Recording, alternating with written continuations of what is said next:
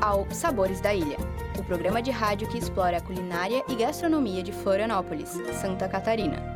Hoje, vamos relembrar um pouco o programa passado, falar sobre as rotas gastronômicas de Florianópolis e conhecer mais dois pratos típicos da ilha. Além disso, o programa conta com entrevista com o dono do restaurante Zé do Cacupé, localizado no bairro Cacupé, aqui em Florianópolis, Renato da Silva.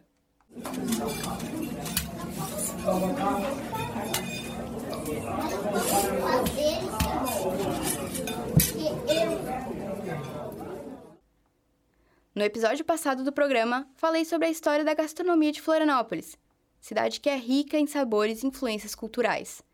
Influências indígenas, portuguesas, europeias, africanas e de outras partes do Brasil. Relembrando os ingredientes básicos da ilha, sabemos que são o peixe, o camarão, a ostra e os mariscos.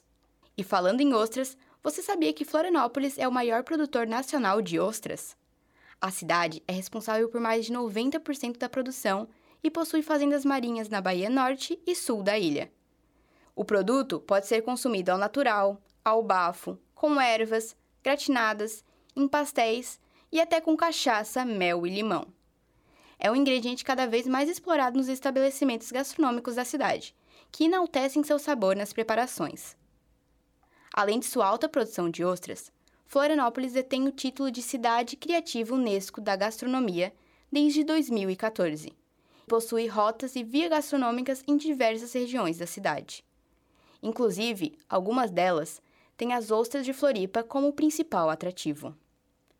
Dentre as rotas, vias e centros gastronômicos da ilha, as que possuem mais destaque são a Via Gastronômica de Coqueiros, que possui um belo visual da orla e tem de tudo um pouco. Nela, existe uma grande diversidade de comidas, que vão desde culinária local até opções mexicanas, peruanas, japonesas, entre outras. Abrangendo diversos bares e restaurantes localizados nos bairros Coqueiros, Itaguaçu, Bom Abrigo e Abraão. Além dessa via gastronômica, também se destaca a Rota Gastronômica da Lagoa da Conceição, que fica localizada na Avenida das Candeiras, em um dos cartões postais mais conhecidos de Floripa, a Lagoa da Conceição. O seu prato mais famoso é a sequência de camarões, os quais são preparados de três maneiras: empanado, ao bafo e com alho e óleo. No geral, esse prato tradicional vem acompanhado de casquinha de siri, peixe empanado e outras saborosas guarnições. Por lá, você também encontrará outras culinárias feitas com frutos do mar, além de diversas opções de café. E entre as principais, também tem a Rota Gastronômica das Ostras. Essa rota é dividida em duas, a Ribeirão da Ilha e a Sol Poente. Ela ganha muito destaque pelo fato de produzir suas próprias ostras. A Rota Gastronômica do Ribeirão da Ilha tem como especialidade o preparo de ostras e fica no sul da ilha. O lugar ainda guarda muitas das suas características culturais e mantém preservada a arquitetura original. Já a Rota Gastronômica do Sol Poente é voltada para o preparo de frutos do mar, mas você também encontrará restaurantes com comidas italianas, portuguesas, entre outras. Os estabelecimentos que compõem essa rota ficam bem próximos do mar e abrangem os bairros de Santo Antônio de Lisboa, Sambaqui e Cacupé, no norte da ilha. Além dessas rotas, existem muitas outras por toda Florianópolis, e todas dão a oportunidade de apreciar a cultura local, como também de admirar o visual único da capital de Santa Catarina. O bairro Cacupé, citado na Rota Gastronômica do Sol Poente, possui uma das mais populares culinárias de Floripa. Nele, são encontrados os principais restaurantes da cidade, com pratos variados, desde peixes, ostras e frutos do mar em geral, até pizzas e outros tipos de massa. Depois da comida, a vista para o mar é mais um dos atrativos de alguns restaurantes. Entre os mais famosos restaurantes do bairro, existe o Zé do Cacupé, chefiado por Renato da Silva, filho de José Eliseu da Silva, o famoso Seu Zé do Cacupé. No episódio de hoje, contaremos com uma entrevista feita com Renato, logo após o intervalo. Mas antes, quero apresentar a vocês mais dois pratos tradicionais encontrados nos restaurantes locais. O primeiro é o pirão de peixe. Trata-se de um dos mais pedidos em restaurantes do sul da ilha, já que, na região, os costumes tradicionais fazem muito sucesso. Esse prato possui dois ingredientes bem característicos: a farinha de mandioca, uma herança da cultura indígena, e o caldo de peixe, com suas especiarias. Então, ele é preparado com caldo de peixe, temperos e a farinha de mandioca escaldada. É uma refeição bem consistente, perfeita para quem vai passar o dia na praia.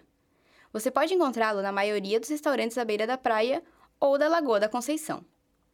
E parecido com o pirão de peixe, feito com farinha de mandioca e água morna ou quente, o pirão d'água é uma das opções mais procuradas em Florianópolis. Normalmente, combina-se a iguaria com diferentes tipos de linguiça, peixe, legumes ou outros elementos a gosto do consumidor. E outro prato bem típico da ilha é a tainha. A pesca da tainha é sazonal e, por conta disso, não está sempre disponível nos cardápios, mas quando em época, é comprada com muita facilidade. A pesca em Florianópolis começa tradicionalmente em maio, e nesse período quem visita a cidade encontra a festa da tainha. Um dos locais mais tradicionais para aproveitar a temporada de tainha é o mercado público. Localizado no centro de Florianópolis, o estabelecimento é muito conhecido pelos moradores por contar com diversos restaurantes. É ali que, tradicionalmente, ocorre o Festival da Tainha, com barracas de venda ou brincadeiras, shows e, claro, pratos de tainha dos mais variados jeitos. Em relação ao alimento, ela pode ser assada na brasa, frita em postas ou recheada com farofa. Ou seja, dá para experimentar de várias formas diferentes. A tainha frita é servida em postas e pode vir acompanhada do pirão, arroz branco, salada e fritas. Caso tenha ova, esta pode ser frita junto com o peixe, para que fique mais crocante e saborosa. Já a tainha assada é preparada inteira, no forno ou na brasa. Você está ouvindo o programa Sabores da Ilha, a sua viagem gastronômica por Florianópolis. Logo mais, teremos uma entrevista especial com o dono do restaurante Zé do Cacupé, Renato da Silva. Não saia daí, que é já já, após o intervalo.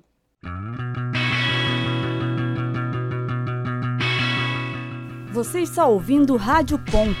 Continue ligado na programação.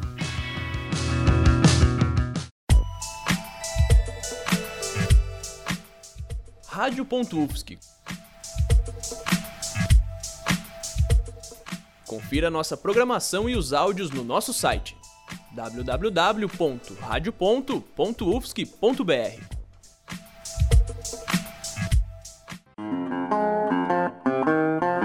Continue ligado na programação da Rádio Ponto U F S C. um dois um dois Rádio Ponto U F S C. É rádio e ponto. Estamos de volta! E agora, para contextualizar vocês sobre quem é Renato da Silva, falarei sobre o restaurante Zé do Cacupé.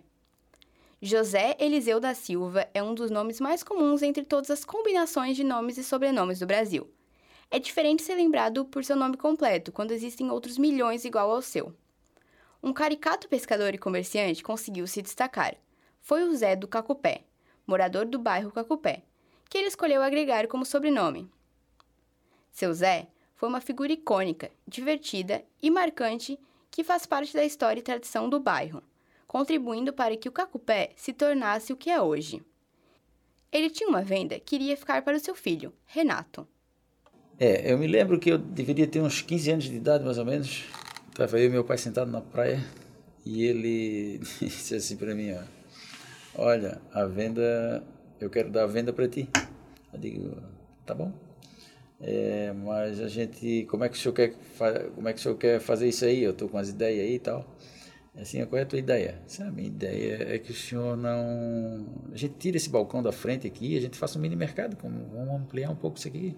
Porque naquela época a, coisa tava, a venda já estava muito fraquinha, né? E como um comércio de bairro, estava muito fraquinha. E... então eu tinha que dar um upgrade, né? Dar uma melhorada e tal. Ele assim, não, se é para mexer na venda do jeito que é, eu não quero. Então, deixa assim, né? Aí foi aonde eu fui, ele arrumou um trabalho para mim de office boy, logo em seguida veio o restaurante. Então, o restaurante não fazia concorrência para a venda, nem a venda para o restaurante. Então, meu pai continuou até dois mil e dezenove com a venda, ele ficou até os noventa e dois anos trabalhando na venda. E eu, esse ano, fazem trinta e seis anos que eu estou com... trabalhando no restaurante, né? Como ficou definido que a venda continuaria do Seu Zé, ele e sua mulher, Donazinha, idealizaram uma pequena lanchonete, um novo negócio, que seria direcionado ao filho. Renato abraçou essa nova oportunidade e aceitou uma sugestão de alguns amigos.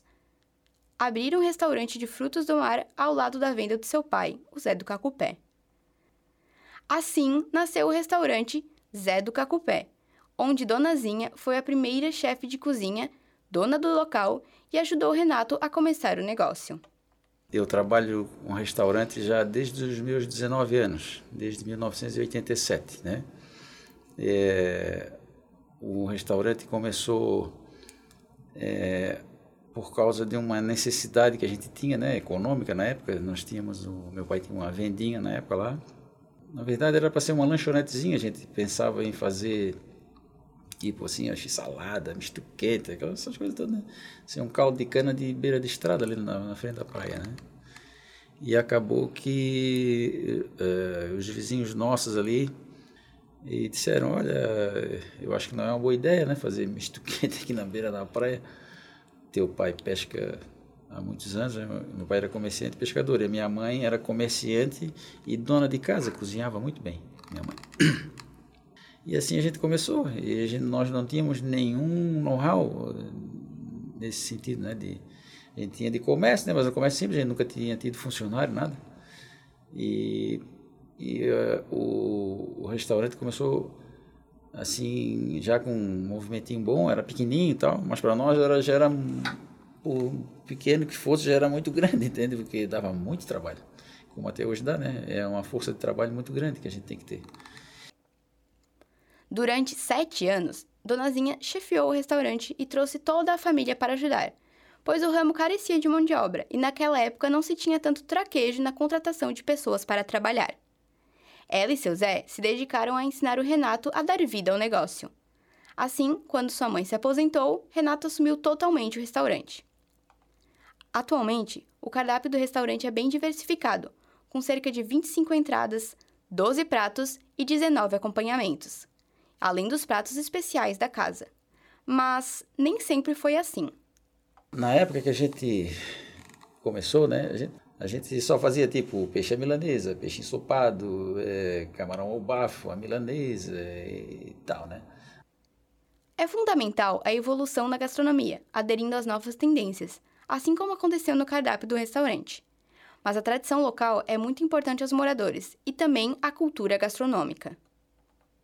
É assim, a gastronomia da ilha, é, a gente tem que agradecer bastante a todos que vieram e contribuíram, né, para a nossa gastronomia, porque houve, houve e está havendo sempre uma grande transformação. A coisa deu uma melhorada, apesar de que, né, às vezes desvirtua um pouco da nossa tradição, né? Então a gente tenta trabalhar é, um pouco dentro... muito em cima da nossa tradição, né? não, não perder nada do que a gente fez até agora, né? E, e as tendências, né? Alguma coisa de, de pratos assim que a gente possa fazer que não seja muito diferente do que a gente, do que a gente costuma fazer, a gente coloca, né? na, na, na mesa, né? Então a gente vai tentando se adaptar conforme o momento, né? Para a gente não ficar fora do mercado. Assim, a culinária do restaurante é baseada na gastronomia local. Aí a culinária da ilha, nossa, né? A gente foi sempre muito baseado na coisa mais local, né? Onde a gente beneficia o camarão, o peixe, a ostra, né? Tudo que vem diretamente do produtor, né? A gente compra muita coisa, né? O peixe daqui, o linguado, a anchova, a tainha, a... a ostra, né, do maricultor, é, o camarão branco que, que tem muito aqui na nossa Bahia. Então, tudo isso a gente compra in natura e a gente beneficia tudo ali, né, com a licença da prefeitura, né? Por fim, Renato fala da relação com os clientes, que são, em sua maioria, turistas. O pessoal gosta muito da nossa comida, né? A gente tenta ter um padrão de qualidade bom, né? De bom para cima, sempre melhor. É, aquele produto que eu vejo que dá certo eu mantenho, né? E a vista também que é, que é maravilhosa, né? E a gente tem um, um time muito bom, né? A gente tem uns funcionários nossos são é, a gente foi é, como é que eu vou dizer para ti foi foi achando essa turma para trabalhar, né? E eles é, vestiram a camisa junto com a gente, né? A questão de estar tá sempre perto do cliente, perguntando, brincando com ele. É um, um, um atendimento bem informal, bem tranquilo, né? Então, o atendimento, a vista e a comida, eu acho que hoje é o, é o coração da, do negócio, né? E assim concluímos o segundo episódio do programa Sabores da Ilha. Espero que tenham aproveitado essa viagem gastronômica e que estejam ansiosos para degustar as delícias da culinária de Florianópolis. Não se esqueçam de ficar ligados para o próximo episódio, dia vinte e sete de novembro, às cinco horas da tarde, onde continuaremos nossa jornada gastronômica pela Ilha da Magia.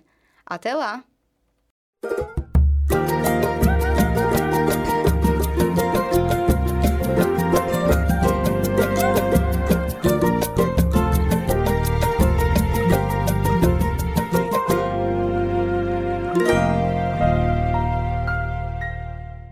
Este programa foi produzido para a disciplina de Laboratório de Áudio e Radiojornalismo do curso de Jornalismo da Universidade Federal de Santa Catarina.